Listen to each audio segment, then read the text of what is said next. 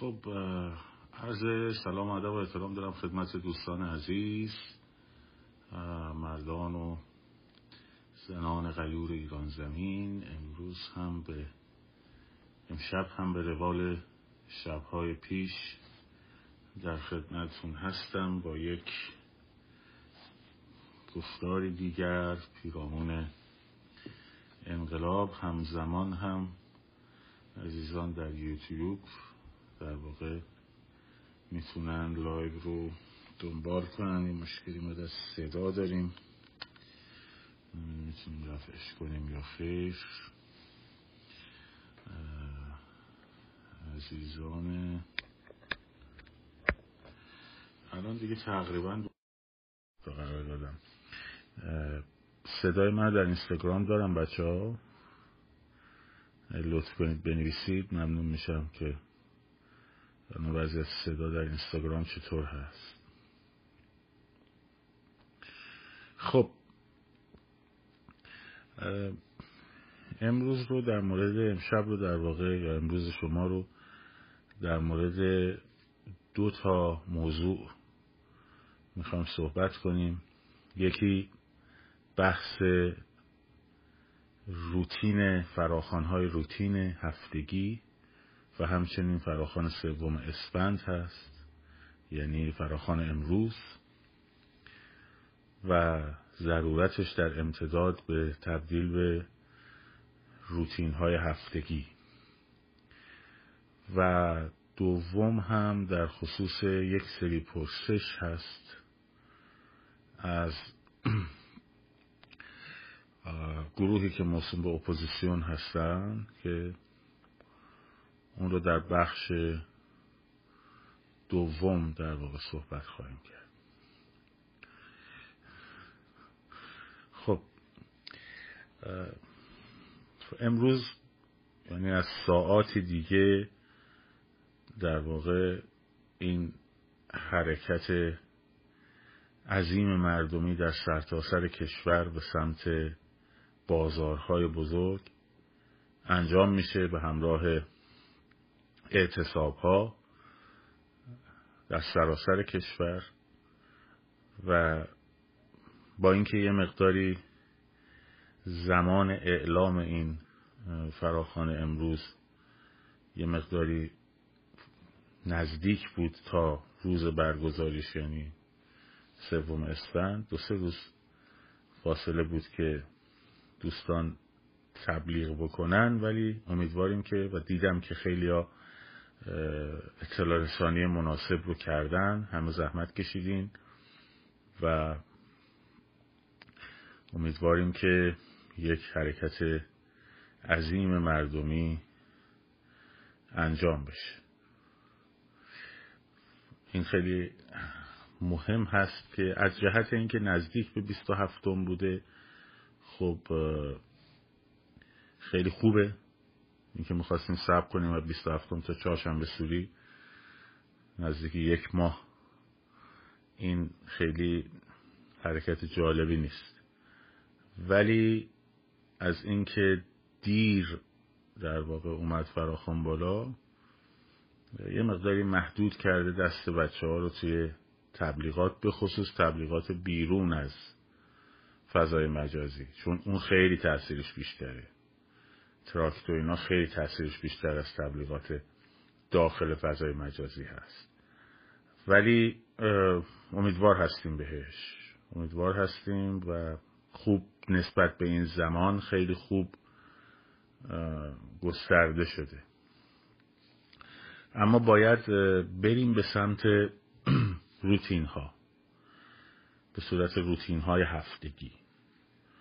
با هفته یک روز بسته به هر شهری موقعیت فرق می‌کنه. مثلا عزیزانی که زاهدان رو مثال می‌زنن برای جمعه ها خب جمعه برای زاهدان به عنوان نماز جمعه از نماز جمله اهل تسنن از ابتدا اصلا یک عکت زاویهدار با رژیم بوده. خب این خیلی تفاوت داره با نماز جمعه که مثلا علم الهدا در مشهد می‌خونه یا مثلا صدیقی در تهران می‌خونه یا احمد خاتمی مثلا. این یک دوم این که یه مقدار بحث ترافیک هم هست دیگه. مثلا در شهر بزرگی مثل تهران ترافیک یکی از عنصرهای کمک کننده به تجمعات هست. کمک کننده به تجمعه و این در نظر نگرفتن این قضیه برای شهری مثل تهران مشکله مشکل ایجاد می‌کنه. برای همینه که به نظر می‌رسه بهتره که روز دیگری مثلا برای تهران در طول هفته مثلا چهارشنبه ها فرض کنیم یا پنجشنبه ها اینی که مردم بدونن که جمعه به خاطر ترافیک کم نبودن ترافیک دست رژیم در حمل و نقل بازتره. شهر خلوت دیگه. دست رژیم در حمل و نقل بازتره. این زباله سایبری رو که بچه های تهران چیز می‌کنه بذارید از کلا بندازم بیرون. تو فقط اوضاع سرکوب داری مردک. این از این. و اینه که باید شهر به شهر ببینیم. شاید مثلا بعضی شهرها در یه روز بعضی شهرها در یه روزهای دیگه. بعد این ایجاد یک حالت رقابت سالم هم در امر انقلابی می‌کنه و این کمک می‌کنه برای اینکه ما بتونیم مثلا هر هفته داشته باشیم. هر هفته یک وقت. بعد اون وقت تعداد روزها رو می‌بریم بالا. هفته دو روز. بعد همینجوری فشرده تر فشرده تر. این روتین باید انجام بشه که دیگه مردم بدونن این قضیه رو. و حتما هم به صورت راهپیمایی است. البته محله ها در شب ها می‌تونن کار خودشونو بکنن. ولی وقتی ما تظاهرات می‌بریم به سمت شب خب شب برای تظاهرات محل محور عالیه. برای کارهای پارتیزانی عالیه. یه کاوریه. درست اما شب برای راهپیمایی ها خیلی مناسب نیست. به چه دلیل خیلی مناسب نیست؟ اولا از ساعتهای اداری که میاد بیرون و اون ترافیک شهر وقتی سبک میشه خیلی درد یعنی حمل و نقل نیروهای سرکوب آسان تر میشه. دوما خیلی از خانواده ها نگرانن مثلا دختراشون شب برن تو خیابون تا ساعت یازده. خب.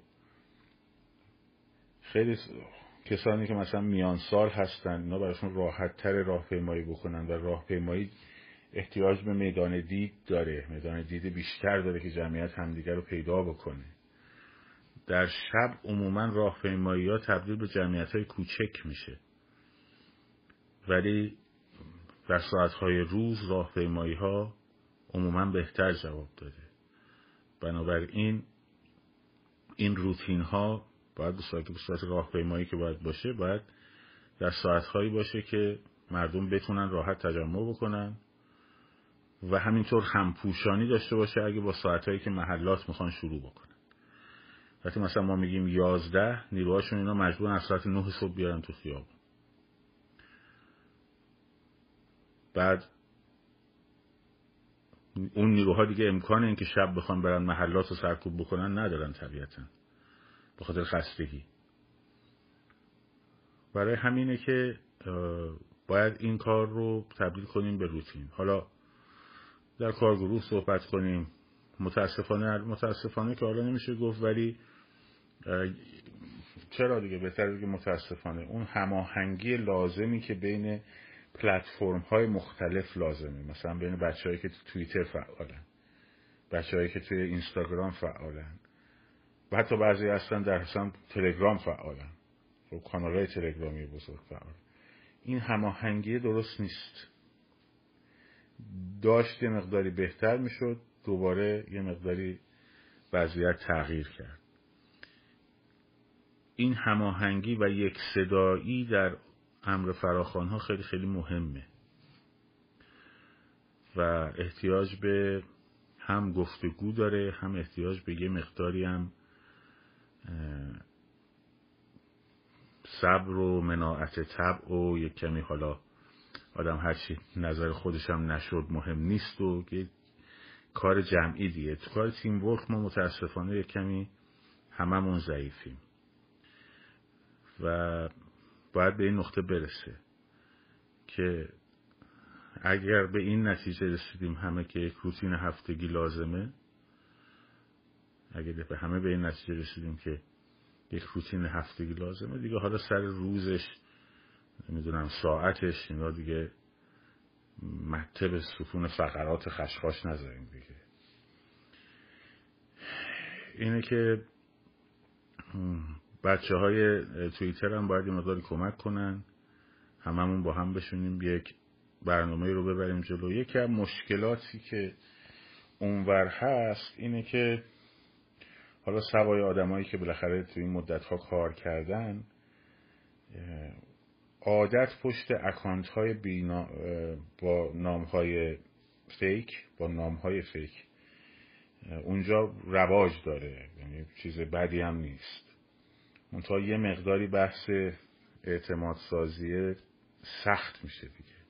ولی به هر حال باید کار کنیم. باید کار کنیم و با هم صحبت کنیم که به یک روتین هفتگی برسیم. به یک روتین هفتگی برسیم که بتونیم این کار رو پیش ببریم. چند هفته تکرار بشه دیگه مردم خودشون می‌دونن دیگه. باید مثلا چهارشنبه بیان بیرون مثلا. سه شنبه مثلا ها بیان بیرون. مثال دارم. مثلا بعد رو محوراش باید کار شه رو مسیراش باید کار شه. مسیر متقاطع داشته باشیم. مسیر موازی داشته باشیم. اینا رو باید بشین آدم صحبت کنه در موردش دیگه. که خیلی بچه های داخل خیلی بهتر می‌دونم مثلا امروز بچه های قوم مسیرهای خوب اونجا رو برای ما فرستادن. برای من فرستادن و خب خیلی کمک می‌کنه. یک انسجامی لازمه تو فضای مجازی که انجام بشه. یه مقداری می‌فهمم که سخته ولی باید انجام بشه دیگه. باید انجام بشه که بتونیم کار رو ببریم جلو. به هر حال فردا یعنی امروز امروز شما چند ساعت دیگه ما میگیم فردا. اینجا شب الان. امروز شما در واقع امروز باید این دهنی محکم دیگر رو بزنین همه ها. یکی از کارهایی که رژیم کرده تو این مدت حالا به خبرهای فرعی این فراخان هم می‌پردازیم دیگه. همیشه این کارا رو می‌کنن دیگه. حیاتون باشه. هر سری کردن این سری هم کردن دوباره. ولی یکی از مسئله هایی که انجام میشه بحث حراس افغانیه خب. این ایجاد ترس و رعب و وحشت از طریق یک کلاخ چهل کلاخ هایی که میشه حتی در لباس یادتونه مثلا گفتن پاهای فلان زندانی سیاسی شکستن خب. جفت پاشو شکستن تو زندان. بعد یه ماه بعد آزاد شد نه رو پاش داره راه میره. که مثلا خب بخواد پاش شکسته باشه کسی که دو تا پاش قلم شده باشه حداقل چهار پنج ماه بعد تو گچ باشه و فلان و خب این یه روب و وحشتی ایجاد کرد. رفیق ما رو گرفتن. خب دوست خود منو. محمود جان میرزایی رهبر ارکست دوستای خود من کسایی که من می‌دونم که آده بچه های سالها با همدیگه آشناییم. خب یعنی قطعا نه سایبری هن، نه نفوذی هن، نه هیچی. خب به من گفتن که براد پاهای محمود شکستن. گفتم آقا کی بهتون گفته؟ گفت نه گفتن دیگه پای محمود شکستن فرانس من منم انقدر ناراحت شدم فلان بسار بعد که این آزاد شد خب به سلواتی هم اومد. بعد که این آزاد شد دیدیم نه باشم صحبت دیدیم نه بابا اینجا اتفاقی نیفتاده. خب. درست دم فراخان قبلی خبرهایی از تجاوز در میدان فلان به در خبرهایی به دست ما رسیده که در ون به دخترها تجاوز کردن. آقا جون اینو هزار بار من گفتم اون اوایلم گفتم مثل که باز دوباره باید تکرار کنیم. جنگه خب؟ جنگه توی کدوم جنگی؟ رسانه. یه کشوری میره دوربین رو می‌بره روی کشته های خودش نشون میده. مثلا فرض کن جنگ ایران و عراق عملیات ورفج مقدماتی شکستم خورده ها تو فکه. مثلا تلویزیون ایران میاد اینجوری این شهدای این انقلاب هست شهدای این عملیات هستن. ما صد هزار کشته داشتیم و نمی‌دونم پنجاه هزار مفقود داشتیم 500 هزار زخمی داشتیم. به صد درصد عمل... توان عملیاتی فلان لشکرمون از بین رفت. این کار تلویزیون دشمن می‌کنه یا تلویزیون خودی؟ کدوم جنگ کسی میره روی کشته های خودش دوربین می‌ذاره روی مجروح خودش دوربین می‌ذاره. خب؟ پس کسی که این کارو می‌کنه توی زمین دشمن داره بازی می‌کنه یا تو زمین خودی؟ آقا شکنجه است. خیلی خوب. اولا با جمعیت بزرگ خب کسی رو نمی‌تونن به اون شکل بگیرن برخورد کنن. جمعیت وقتی بزرگ باشه و برای راهپیمایی رفته باشه. خب؟ آقا من آدم بازار اصلا آمدم خرید کنم. اه مگه فراخان بودم آمدم خرید کنیم؟ مثال دارم می‌زنم. میام میگرم می‌برم بهش تجاوز می‌کنن. آخه بابا. بعد با جمعیت بزرگ وقتی رو بروشن مثلا می‌تونن یا یه جمعیت مثلا ده هزار نفری فرض کن. نه حالا خیلی هم بزرگ ده هزار نفری در حرکت می‌کنیم شما تشریف بیارین شما رو ما ببریم بهتون تجاوز کنیم. تو هم بیا آمدیم پاتو بشکنیم. خب گرفتین ما رو بعدم یه سری خب هست دیگه سری هزینه هست. سر ما هم اومده. سر ما هم اومده. اگه قرار باشه آدم یه حرکتی انجام میشه ده برابرش دورش تبلیغ میشه. حرف من اینه. من نمیگم اینجور چیزا اتفاق نمیفته. خب؟ اتفاق میفته. کسی نمیگه اتفاق نمیفته. ولی اونی که میاد اینو شروع می‌کنه بزرگ کردن و بزرگ کردن و تبدیل کردن که آی رفتید تو خیابون پشتنتون رفتید تو خیابون تجاوز کردن. رفتید تو خیابون بردن پاتون شکستن. خب بابا ول کنید دیگه. اگه اینجوری بود که الان باید نصف بچه ها یه دونه از این پا ها رو تو از زندان بیاد بیرون به ما نشون بدین دیگه. بعدم یه هزینه هایی هست بالاخره. بله اگه کسی بگیرن اونجا براش کمپوت باز نمی‌کنن خب؟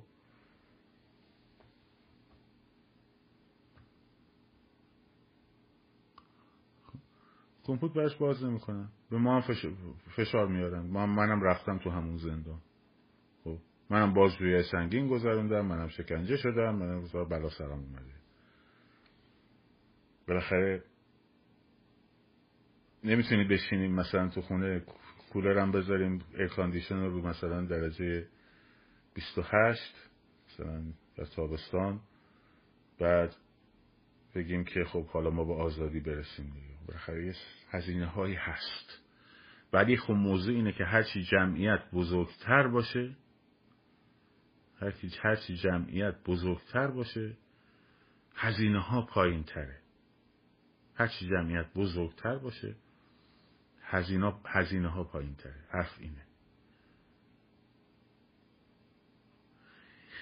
این خبرای حراس افکن از توی اتاق فکر نظام برای بین شما پخش میشه. عموما هم یک کلاق چهار هزار کلاقه نه یک کلاق چهل کلاق یک کلاق چهار هزار کلاقه یعنی جوری جلوه داده میشه که همه اون کسایی که گرفتن رفتن توی زندان خب یه بلاهایی سرشون اومده که اصلا نگو نپرس. بله کمپوتم باز نکردن ولی داستان داستان چیز دیگری است. داستان حراس افکنی یکی از روش هایی که نظام های دیکتاتوری همیشه کار کردن. حراس افکنی. من توی بازدیدی که از موزه ترور در بوداپست داشتم ابزارهای شکنجه بود اونجا.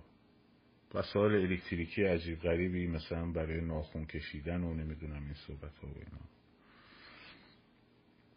بعد از اون راهنماش پرسیدم که آیا این رویه غالب بوده. گفت الان ما دوست داریم بگیم که رویه غالب بوده ولی نه. یه نفر و دو نفر و این کارو می‌کردن ولی همه مردم فکر می‌کردن که کسی که میاد اینجا اینجوریه. بعد این اتاق هم نزدیک بود به سلولای انفرادی. بعد یه ضبط صوت هم اونجا میذاشتن پخش می‌کردن. انگار که یه نفر داره اینجا شکنجه میشه. خب بحث روانیه. شکنجه بوده صد درصد بوده. شکنجه هست صد درصد هست. خب؟ کسی نمیگه نیست. جنایت بوده صد درصد بوده. آقا در حد خود خود من بوده. خب؟ یه قلمش دو بار سه بار سرمال کردن تو توالت دیگه. و, و, و خیلی چیزایی دیگه. بوده. هست. ولی این یک کلاق چهل کلاق صد کلاق تا هزار کلاقش اونم دم فراخان ها این صدای دشمنه. از هر هنجره در بیاد صدای دشمنه. از هنجره اون رفیق منم که در اومد صدای دشمن بود و منتها نمی‌دونست. تفلک باورش شده بود. رفیق صمیمیمه.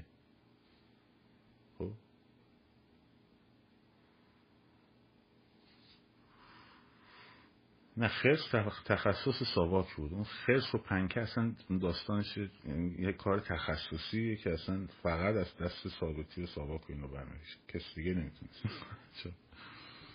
چون خیلی تکنولوژی بالایی می‌خواد اون پنکه و همزمان.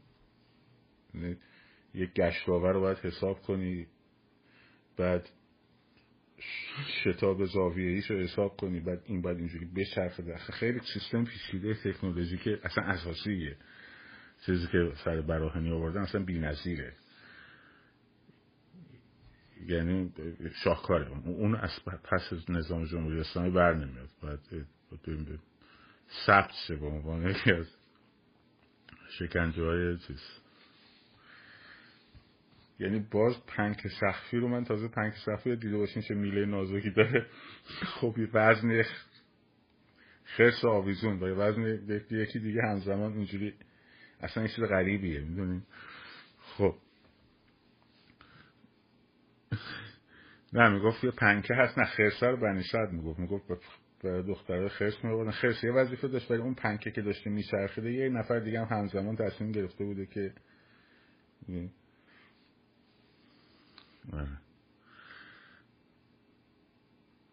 اینه که خب حالا اون داستان یه چیز دیگه است. خیلی هم کار تکنولوژی از می‌گفتم از تکنولوژی که کار سخته. واقعا محاسبه شو شتاب زاویه‌ای و سرعت زاویه‌ای و بعد در چه جهتی اصلا؟ مثلا اون سرعت پنکیک داره میچرخه بعد این کسی که باید بدوه بچرخه با چه سرعتی باید بچرخه؟ خیلی خیلی سیستم پیچیده ایه اصلا احتیاج به یک آموزش خیلی چیزی می‌خواد. اینه که آره پنکر اصلا اصلا صحبتشون تخصص های ساوا که اصلا کسی دیگه نمی‌تونه انجام بده. نه شکنجه که البته شکنجه هایی که مثلا اونجا بود چرا تو بخش تعذیر شلاق بود دیگه ولی شکنجه هایی که می‌کردن خیلی بود در 88 برای ما خب خیلی آثارش هم مون من با خیلی هم با یه روانکاو هم یه بار آوردیم خانمی صحبت کردیم دیگه در موردش و این چیزا. ولی خب هزینه است دیگه. بعدم وقتی جمعیت بالا باشه خب کسی نمی‌تونن بگیرن که. مگه تو آشورا تونستن منو بگیرن؟ نه.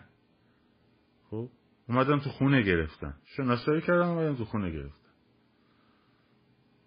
اینه که این رو واقعا این حراس رو مواظبش باشه. این کار دشمنه. کار دشمنه. باز میگم در هیچ جبهه جنگی کسی دوربین نمی‌بره روی کشته های خودش بگیره. مگر دشمن. اون می‌تونه این کارو اون می‌کنه این کارو. همونطور که وقتی شما در یک عملیاتی مثلا انجام می‌دید میره اسیرای عراقی رو نشون می‌دادن کشته هاشون رو نشون می‌دادن تانک های منهدم شدهشون رو نشون می‌دادن. خب بس امروز دیگه همه با هم همه با هم. کسی تو خونه نمونه لطفا. خب؟ بریم بازار آقا خرید بکنیم اشکال نداره. حالا می‌خوام برم سر یک موضوعی و یک پرسشی. و یک پرسشی. منطقه چند پرسش؟ قبل از اینکه این پرسش رو مطرح کنم به هر دلیلی از امروز به شما بگم تا فردای پس از رفراندوم حتی تا نظام آینده حتی. خب دوره انتقالی و همه این چیزا تو هر مقت به هر بهانه‌ای که جلوی پرسشگری شما رو بگیرند خب بوی استبداد و دیکتاتوری میاد. آقا الان جنگه آقا در این مقطع حساس کنونی اتحاد وحدت کلمه خمینی می‌گفت؟ الان وحدت کلمه که خمینی می‌گفت؟ خب دقیقا شده چماق اتحاد بر سر هر کسی که بخواد حتی سوال بپرسه. و من یه نفر از این چماق نمیترسم. هیچ اشکالی نداره. تخریب نمی‌کنم ولی سوال می‌پرسم. پرسش اول از جناب آقای آخوندی است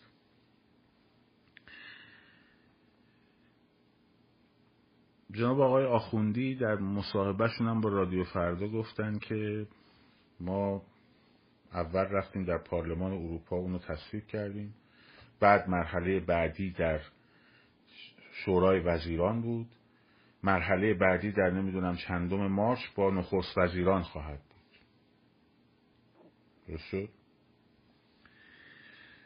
شما در مرحله اول خب مردم اولا اینو بگم.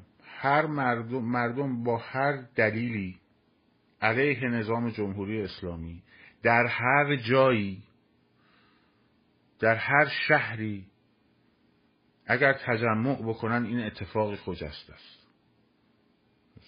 این از این. این اتفاق خجست است مبارک است. دست تک تکشونم اونایی که برای وطن رفتن میبوسم من. اما یه موقع است من میام میگم که مثلا مثل تظاهرات لس آنجلس که حالا هیچ کدوم از ما حتی تیم برگزار کننده که من میشناختم اطلاع نداشتن که شاهزاده رضا پهلوی می‌خواد بیاد اونجا. خب من خودم فکر می‌کردم که چون روز قبلش مثلا توی Georgetown University واشنگتن برنامه بوده ایشون هم تظاهرات واشنگتن رو خواهد اومد. منتها من از قبل برنامه ریزی کرده بودم که برم لس آنجلس چون اعلام شده بود همه اکثر ایرانی های امریکا بیان لس آنجلس. خب. درست ولی خب یه فراخوانی بوده داده شده برای چی؟ برای اصل نظام در روز 22 بهمن. که نشون بدیم آقا طرفدارای شما توی ایران چقدرن؟ مخالفای شما توی سر تا سر جهان چقدرن دیگه؟ که اینا هم یه مدت سعی کردن یه جوری به بلکه این فراخان 22 بهمن خارج کشور وصل کنن به داخل که جمعیت خودشون رو اضافه کنن که نتونستن. خب. موضوع پس موضوعیت به خصوصی نبوده. اما شما یک بار مردم آوردید جلوی اتحادیه اروپا. خب گفتید که سپاه تروریستی میشه با تصویب. همه مردم فکر کردن اگر که اتحادیه اروپا تصویب بکنه سپاه مجلس پارلمان اروپا تصویب بکنه سپاه میره تو لیست تروریست. درست شد؟ بسیار. کلی هم هشتک و مشتک و فلان و بسار و این حرفا رو انداختیم تو فضای مجازی. کلی هم هشتگ و مشتگ و اینا رو انداختیم تو فضای مجازی. نزدیک یک ماه همین قضیه رو تبلیغ باید کردیم. دستتون هم درد نکنه. پویشی بود. ولی ای کاش در صفحات خودتون فراخانهای اون ماه رو هم میگذاشتین. خب.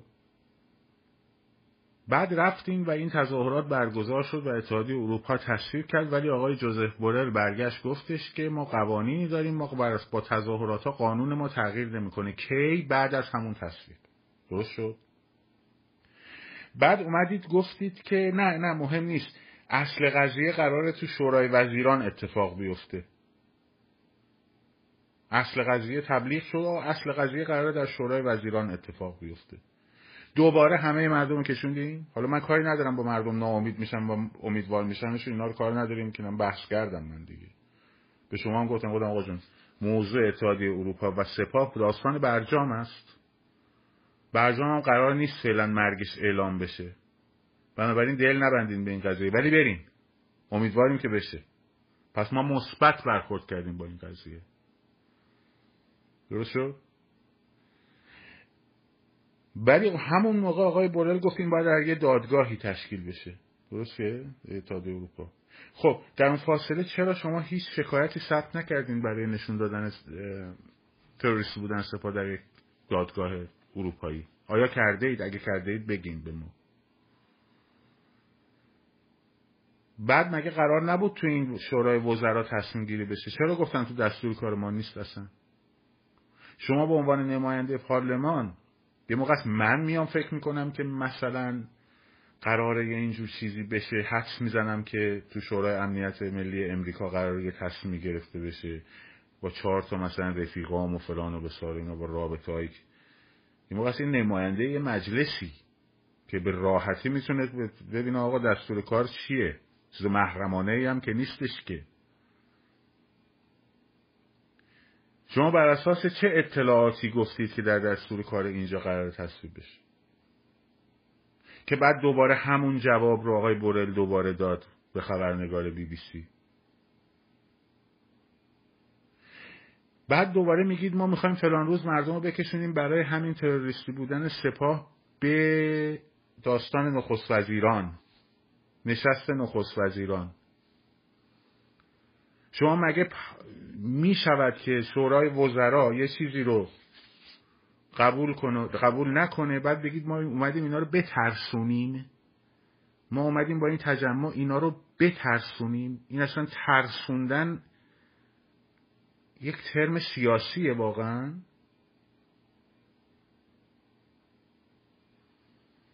فشار افکار عمومی معادل ترسوندنه. ترسوندن از چی؟ از رأی؟ مگه جامعه ایرانی در هر کشوری چند درصد رأی دهندگان اونجا رو تشکیل میده؟ که بیایم بترسونیم.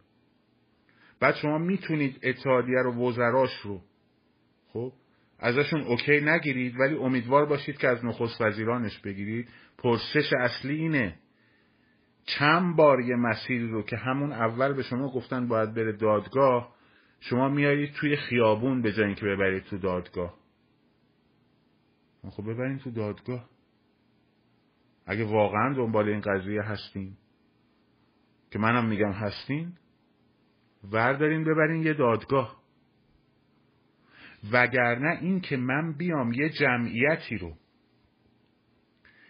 به بهانه من جلو بیفتم تو امریکا سپاه تحریم هست. برای چی من جلو بیفتم؟ من شهروند ایالات متحده هم. من برم تو اروپا چی بگم؟ خب. به بهانه تحریم سپاه یه جمعیتی رو بیارم تو خیابون که اونا اومدن برای تحریم سپاه. درست شد؟ بعد بیام تو پستر اولیه که برا منم فرستادن که اینو بذار عکس چهار نفر رو گذاشته بودن. یکیش ایشون بود که خانم دریا شیشی بود. کدوم فراخانی با چهار تا عکس میاد بیرون؟ که عوضش کردن. من بهشون گفتم این چیه؟ برای اونی که برای من فرستاده بود. گفتم این چیه؟ مثل اینکه ما فراخان بدیم برای تهران بعد بیام عکس خودم. اینجوری بعد شاهینلو هم اونجوری مثلا وایس مردم به خاطر من میان. یا به خاطر اینکه مخالف رژیمن دارن میان. ما فقط اینجا داریم هماهنگشون می‌کنیم. بفهمم میگن خب شاهدم از قیب رسید. اون پسترش اگه داری دوباره برای من بفرست. اون پسترش دوباره برای من بفرست که من اعتراض کردم بهش.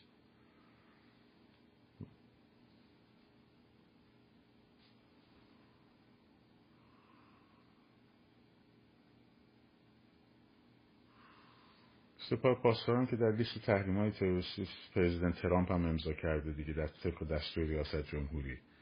هنوزم دعوایی که سر برجام هست سر همونه که لیست تروریستی درش بیارن بیرون دیگه. غیر اینه دیگه برای مال کشیدن تو رو خدا یه چیزی بگید بگنجه. خب. من بیام یه جمعیتی رو برای یه دلیل دیگه ای بکشم بیرون بعد بیام promotion کنم یک موضوعیت دیگری رو یا یه افراد دیگری رو. یا یک جریانات دیگری رو؟ سوال دوم. از برگزار کنندگانش من نمی‌دونم که برگزار کرده. در سرتاسر دنیا تظاهرات هایی ما تا این مدت دیدیم برگزار شده. درسته؟ از لس آنجلس از واشنگتن از شیکاگو شهرهای مختلف آمریکا تورنتو شهرهای مختلف کانادا ونکوور درست شد؟ شهرهای مختلف اروپا. اون برلین اولیه. مونیخ. ها همین مونیخ آخر. و این تظاهرات آخر بروسل در همه این تظاهرات ها حتی در همین تظاهرات لس آنجلس هم من دیدم. در تظاهرات های واشنگتن دیدم. خب که بودم و دیدم. در تظاهرات های مختلف هم که فیلماش اومده. یه درصدی هستن که خب مثلا بچه های سازمان مجاهدین نمیشه میاد اون پرچم زردشون هم بعضی موقع میاد. درست کسانی که مثلا وابستگی به احزاب کردی دارن پرچم کردستان رو برمیدارن میارن یه درصدی داره. مثلا چه می‌دونم اگه پنجاه نفر هستن استرالیا برکره همین ببین فیلماشو ببینید خب مثلا اگه صد نفر پرچم ایران آوردن مثلا یه نفر یا اگه 200 نفر پرچم ایران آوردن یه نفر پرچم مثلا چه می‌دونم کردستان آورده. یه نفر من یه تظاهراتی نمی‌دونم مثلا پرچم LGBTQ پلاس آورده بودن. برحال عقاید دیگه افکار گرایش های مختلفه. میان شرکت می‌کنن. سازمان مجاهدین هم شرکت کرد درسته؟ یه درصدی داره دیگه. من تو مونیخ می‌بینم توی نمی‌دونم برلین اولیه می‌بینم تو تورنتو می‌بینم توی نمی‌دونم واشنگتن خودم نزدیک می‌بینم تو لس آنجلس می‌بینم. بالاخره یه درصدی عددی میاد دست دادم چجوری میشه یهو ده برابر میشه تعداد کسانی که پرچم های غیر از پرچم ملی ایران رو دست می‌گیرن در این تظاهرات به خصوص چجوری میشه؟ یه تناسبیه دیگه. مثل که شما همینجوری دیدی مثلا آقا اینجا از هزار نفر مثلا مثلا از صد نفر دو نفر اینجا از صد نفر سه نفر اونجا از صد نفر یه نفر اینجا از صد نفر پنج نفر. ولی یهو از صد نفر دوازده نفر ده نفر پونزده نفر خب یه سوال بی وجود میاره. چی میشه؟ چه جوریه سازماندهی آیا پشتشه؟ لطفا توضیح بدید. اگر سازماندهی هم نیست لطفا توضیح بدید. که ما بریم فکر کنیم ببینیم چه جوری چه اتفاقی افتاده. مثلا تو بلژیک بیشتر جمعیت مثلا یه گرایش خاص وجود داره. آیا؟ می‌دونی؟ بالاخره باید یه جوابی برای این سواله پیدا کنیم دیگه. اگه میگید نه اون وقت عکساشو بریم ببینیم کنار هم. بریم بشماریم یکی یکی. خب حتی اون تظاهرات تورنتویی که گروه آقای اسماعیلی اینا چیز کرده بودن برگزار کرده بودن. اونجا هم بیایم بشماریم به آقا نسبت بگیریم دیگه. کاری نداره که. یه عکسی رو می‌گیریم یه دایره جمعیتی رو می‌گیریم یه کادری رو می‌گیریم میشماریم خب، وقت بعد ما وقت ما اگه یا اگه یا سازماندهی انجام شده که این جهش داره یا نه. سازماندهی نداره. خب ما باید فکر کنیم ببینیم این جمعیت از کجا اومده. مثلا شاید نمی‌دونم شاید تو بروکسل مثلا فلان گروه یا فلان جریان بیشتر آدم وجود داشته باشه. خدا میره بررسی می‌کنه. این پرسش دوم. ببخشید آب اتحاد بر نخوره ها. پرسش سوم. یه شبکه آلمانی ZDF برگشته میگه که البته این پرسش رو از ZDF باید خبرنگار اونجا آدم حسابی باشه بپرسه. میگه بسیاری از خانواده های جانباختگان احتمالا هواپیما اوکراینی منظورشونه دادخواهان.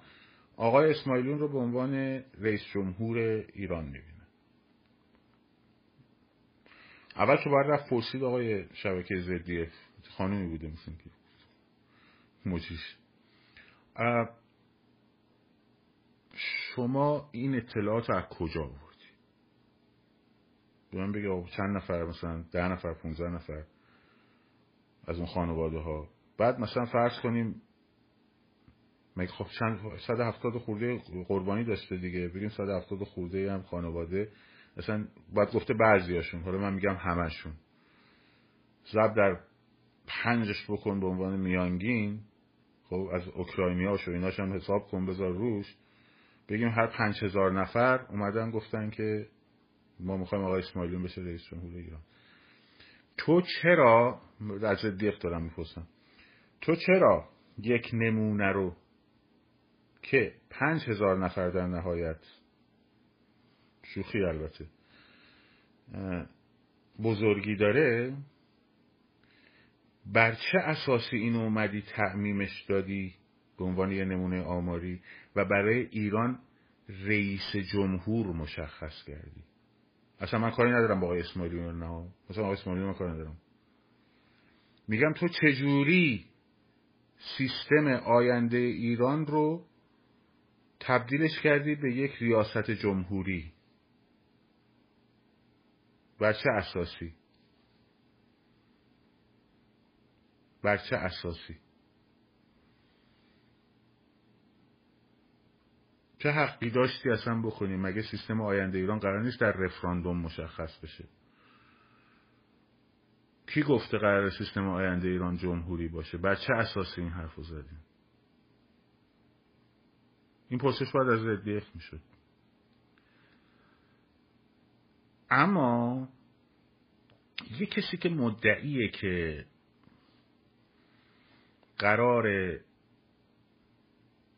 صدای مردم ایران باشه. وقتی در این موقعیت قرار می‌گیره از نظر اخلاقی موظف به چیست؟ من الان طرفدار یه نظام جمهوری هم دیگه. من دوست دارم آینده ایران تبدیل به نظام جمهوری بشه. خودم خودتون می‌دونید دیگه من اینجوری. ولی الان دارم میگم که تو به چه حقی اومدی شبکه تلویزیونی از پیش گفتی نظام جمهوری باید باشه؟ به چه حقی گفتی؟ اون همه طرفدار پادشاهی هنوز پای صندوق نرفته تو به چه حقی گفتی؟ خب. به صرف گفتی که یک تعدادی از این خانواده ها می‌خوان ایشون بشه رئیس جمهور ایران. درست بر چه اساسی؟ آیا این انقدر در عدد بزرگی بود به عنوان نمونه آماری که تو تونستی اینو تعمیم افراطی بدی و یک نظام رو جمهوری تعریف کنی؟ اگر می‌گفتی یه تعدادی از این خانواده ها دوست دارن که ایشون بشه شخص اول مملکت من هیچی نمی‌گفتم. می‌گفتم یه خبره. ها؟ دست اوکی یه خبره. یه تعدادی از خانواده ها خواستن که ایشون بشه شخص اول مملکت.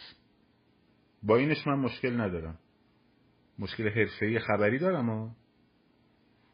که چقدر اهمیت داره اگه ده تا خانواده اومدن گفتن این فرد بشه رئیس, رئیس, رئیس شخص اول مملکت. چه اهمیت خبری داره؟ خب.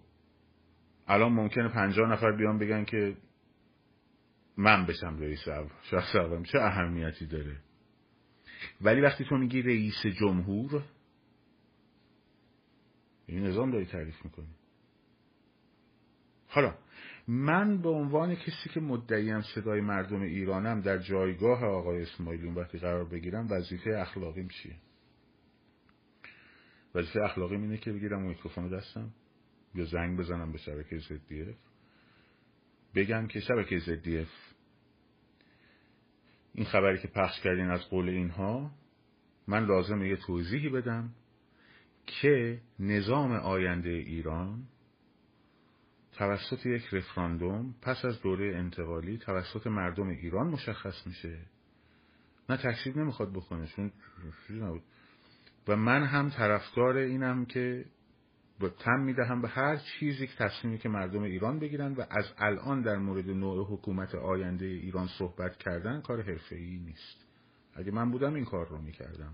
تلفن رو برمی داشتم زنگ می‌زدم به زدیف می‌گفتم جناب زدیف خیلی ممنون از اینکه بنده رو پروموت کردیم دستون درد نکنه. ولی من به عنوان کسی که در این اپوزیسیون قرار گرفتم و متحد هستم به دموکراسی و متحد هستم به رفراندوم برای تعیین نوع حکومت به شما میگم و این توضیح رو میدم و می‌خوام شما پخش بکنید که نوع حکومت ایران رو چه جمهوری باشد چه پادشاهی باشد چه هر چیز دیگری سیستم دیگری فدرال باشد یا فلان باشد باید از صندوق رأی بگذرد. باید از صندوق رأی بگذرد. و من به این امر متحدم این رو زنگ زدم که شبهه رو برای بینندگان شما رفت بکنم. درست درست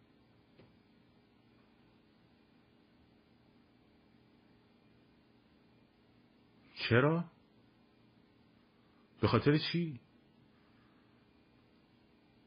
والا ما ندیدیم بگن به خاطر چی؟ به خاطر اینکه وقتی که در جریان یک انقلاب وقتی در جریان یک انقلاب یک شبکه ای از اسم من اسم من استفاده کنه برای اینکه یک نوع خاصی رو یا حتی من رو به عنوان یک شخص اول و یک نوع خاصی از حکومت رو مطرح بکنه بسیاری از طیف های دیگر مردمی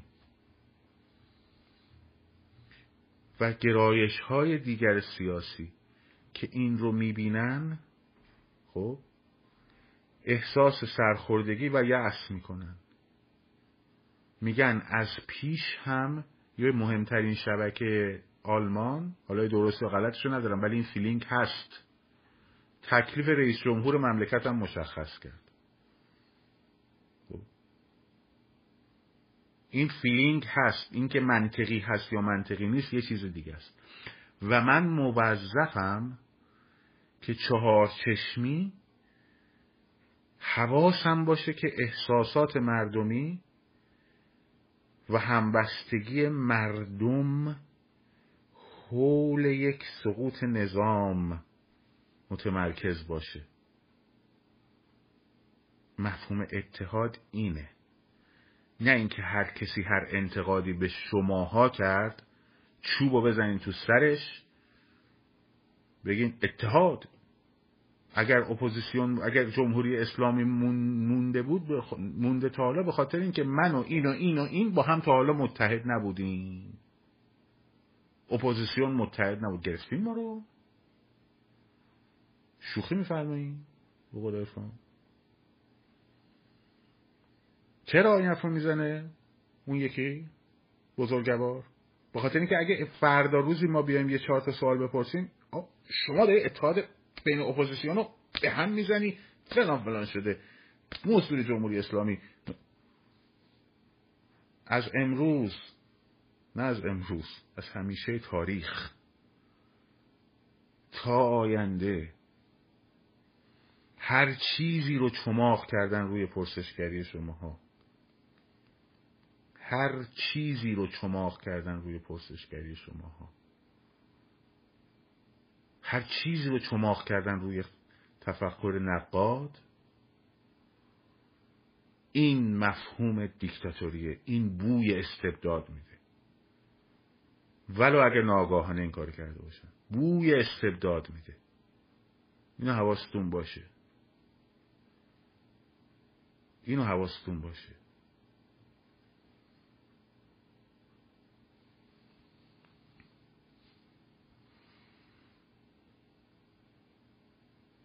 همین. منتها ما دنبال تخریب نیست من نمیگم تو بود کسی بودی که فلان تو کسی بودی که فلان تو تا حالا کجا بودی تو تا حالا فلان. من با این کار ندارم. تو مثلا تخصص چیه؟ من با این هم کار ندارم. از اولم به شما گفتم. گفتم من حرف عمل کرد و گفتار و رفتار آدم ها رو نقد می‌کنم. من کاری ندارم که این آدم مثلا رشتهش چی بوده این آدم نمی‌دونم گرایش تحصیلیش چی بوده؟ این آدم مثلا چقدر سابقه سیاسی داره؟ این آدم چقدر سواد داره؟ من با این چیزا کار ندارم. خب؟ با این چیزا من کار ندارم. من میگم آقا جون خیلی خوب. دمتونم گرم. هر کسی می‌خواد هر کاری بکنه در هر تخصص در لباسی در هر فلان نداره. بالاخره خودش تشخیص میده یا مردم تشخیص میدن که من اینجایی که نشستم جای زیادیه که دارم با شما حرف می‌زنم دیگه کسی منو گوش نمی‌کنه. خب می‌فهمن که من مثلا انگیزه های عجق وجق دارم. دستم رو می‌کنه کسی منو تحویل دیگه نمی‌گیره. فوقش اینه دیگه. بنابراین من با اینش کار ندارم. ولی من از کوچکترین اصلا کارم اینه. برای چی به شما گفتم؟ از اول تا آخر من همیشه بیرونم.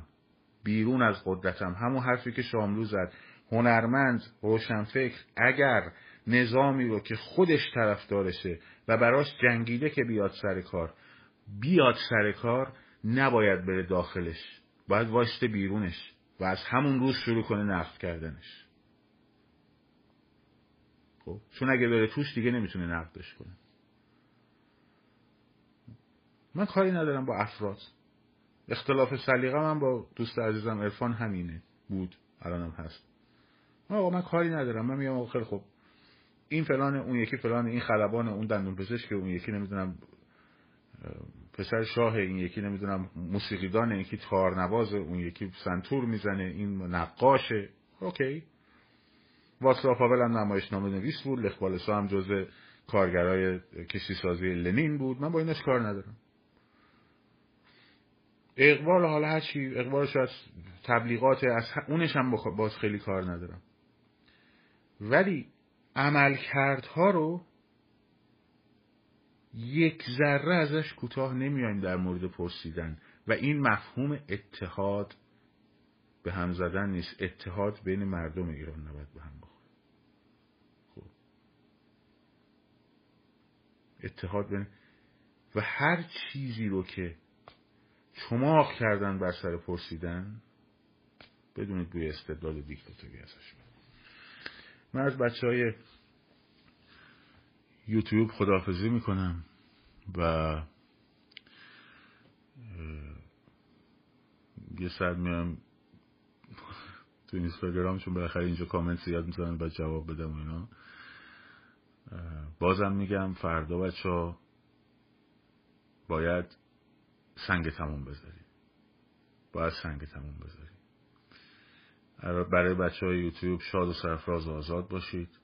پاینده باد ایران زن زندگی آزادی. بذار من یوتیوب رو ببندم بچه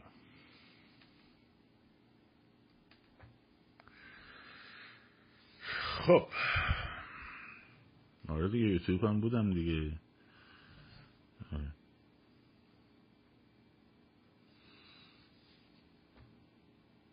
لطفا بی خودی نگین. من پادشاهی خواه نبودم ولی الان که دارم اینا رو می‌دونم جمهوری میترسم. اصلا شما سیستم جمهوری نمی‌دونید چی چی میگم؟ جمهوری میترسم. چرا تو جمهوری داره؟ مثلا اگر یه نفر مثلا امروز که با من بحث کرد یعنی صحبت کرد میگم بابا جون خواستگاه میگن جمهوری خوا... جمهوری خواه چپن. میگم بابا خواستگاه جمهوری در دنیا در دنیای مدرن راستترین کشور دنیا یعنی ایالات متحده آمریکاست و بعدش فرانسه. مارکسیست لنینیست مارکسیست کمونیست اصلا جمهوری نبود. یعنی ر... سیستماشون رو ببینید دبیر کل حزب بودن. دبیر کل حزب کمونیست رهبر اتحاد جماهیر شوروی. دبیر کل حزب کمونیست چین رهبر جمهوری خلق چین. اسمش می‌ذارن جمهوری. رهبر کره شمالی خب نیست جمهوری نیستن که. خیلی واژه ها رو به گند کشیدن کمونیست ها. جمهوری دموکراتیک آلمان. همونقدر که جمهوری بود آلمان شرقی دموکراتیک هم بود. خب. بعد اصلا مگه به سیستم ربط داره استبداد؟ مثلا کم پادشاهی های صفاک و خونریز و مستبد تو همین ایران داشتیم؟ تو همین قرنهای اخیر داشتیم؟ ربطی داره مگه؟ بدترین سیستم رو می‌خواست. تو خوبی؟ تو خیلی خوبی. سیستم اصلا سیستم تو بیاد بنویسی برای آمریکا. اینقدر اینجا کارتون خواب همجوری اصلا یه دونه من در تراس رو باز کنم افتاده همین پشت. خب معتاد و فساد و فقر و بدبختی و فلاکت و اقتصاد افتضاح امریکا و خب آره اون جمهوری کرامول جمهوری اختراع بخوای بکنی باید بری جمهوری روم. برای من تاریخ نگو. خب باید بری اول به یونان باستان بعد جمهوری 500 ساله یوم روم که اونا سیستم های پارلمانی بودن. پارلمانتاریستی سناتوری. خب جمهوری دنیای مدرن دارم میگم. اون دوره کرامول رو منم می‌دونم.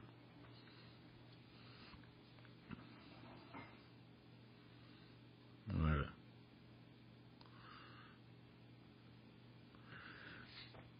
اینه که آقا من الان در مورد سیستما صحبت نمی کنم و بخوام در مورد سیستما صحبت کنم. یه بار یه تیکه در مورد پارلمانی پادشاهی بهتون گفتم و فهمیدید چقدر باگ دارید بخوام بگم به ضررتون میشه. اینجا با من بحث سیستم نکنید. الان اینا رو من گذاشتم برای اون موقع. خب؟ اینجا برای من نروژ سوئد موعد نکن. خب؟ به ضررتون میشه. ما الان دنبال سیستما نیستیم. برای اینکه حرف بی ربط زیاد می‌زنن آقا. که باشه عصبانی برای اینکه حرف بی ربط زیاد می‌زنن خب. یه جایی این حرفا رو بزنیم بتونیم به طرف مقابل جواب بدی بکن و خودت خوب نیست.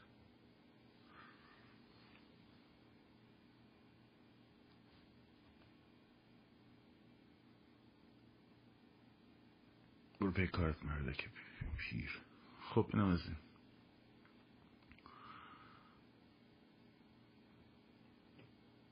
خب.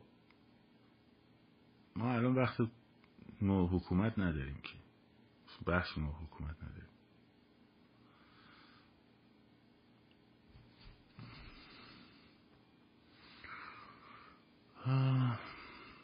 کشور کانادا جز کشورهای پادشاهی بریتانیا است دیگه. بریتانیا کبیر. در واقع نخست وزیرش در واقع زیر مجموعه پادشاهی بریتانیا است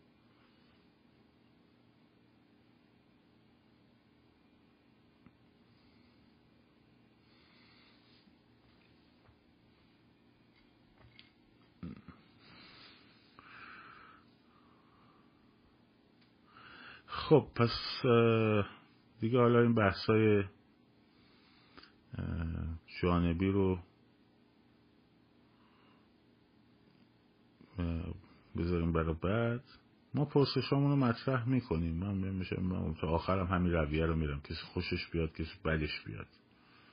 خب. همینجوری میرم تا آخر. همین رویه رو برای منم هیچ فرقی نمی‌کنه. شاهزاده رضا پهلوی باشه آقای اسماعیلیون باشه اون یکی باشه این یکی باشه. هر عمل کردی رو می‌تونم زیر سوال برم می‌تونم سوالم جواب بگیرم. می‌تونم نقدم غلط باشه. ولی من نه طرفدار اینم نه طرفدار اونم نه چپم نه راستم نه طرفدار حقیقتم. به قول واسلاف میگه من اگه اینجا دارم نقد کمونیسم می‌کنم به خاطر این نیست که سرمایه دارم طرفدار سرمایه داریم. من اگه توی سیستم لیبرال دموکراسی هم بودم نقد اون سیستم رو می‌کردم. خب. هر جایی که غلط می‌دیدم. و من فرقی نمی‌کنه. که حالا در نهایت خودم یه دونه رأی دارم میدم و یه دونه رأی هم میدم دیگه. کاری ندارم این کاری خب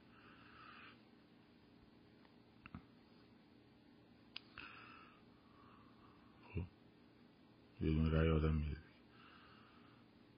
برای همینه که تعارف با کسی نداره.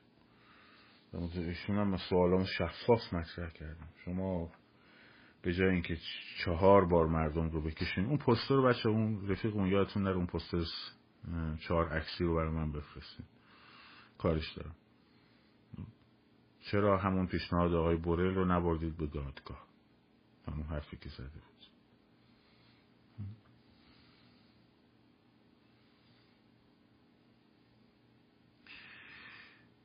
خیلی خوب. امیدوارم که امروز بتری کنین آره یادت باشه بفرستی. منتظرم. و دیگه بحثی نیست. هدفی چی از چی چی بود؟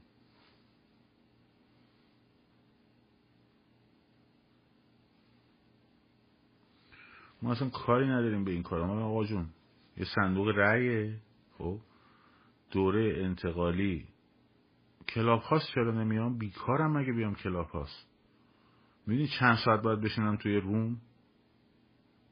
ولی زندگی داریم.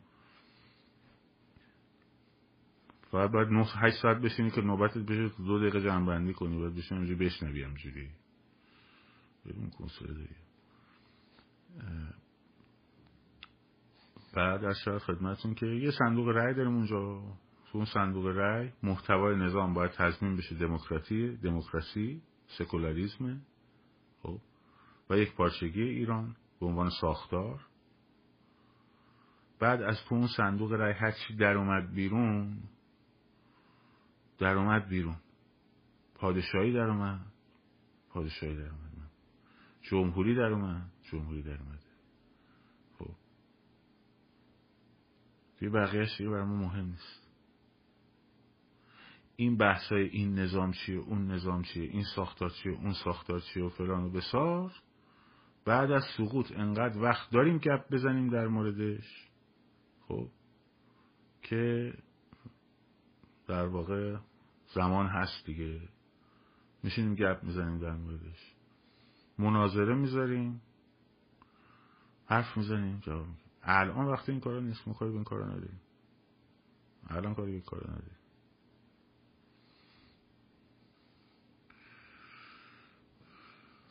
من سوالم می‌پرسم من فردا هم همینجوری همیشه همینجوری بودم. من همیشه می‌پرسم. نقد به نظرم برسه میگم همیشه هم نمیگم درست میگم. ولی سعی می‌کنم منصفانه بگم. و سعی می‌کنم که شخصی نکنم قضیه. عمل کرد و صحبت افراد ما نقد می‌کنیم. مواضع افراد. کاری ندارم با اینکه این چی کار است اون فلان این بساری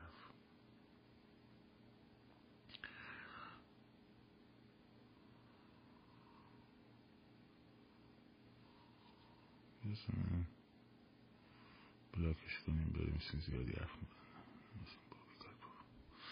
خب شاد و سرفراز آزاد باشین. پاینده باد ایران زن زندگی آزادی.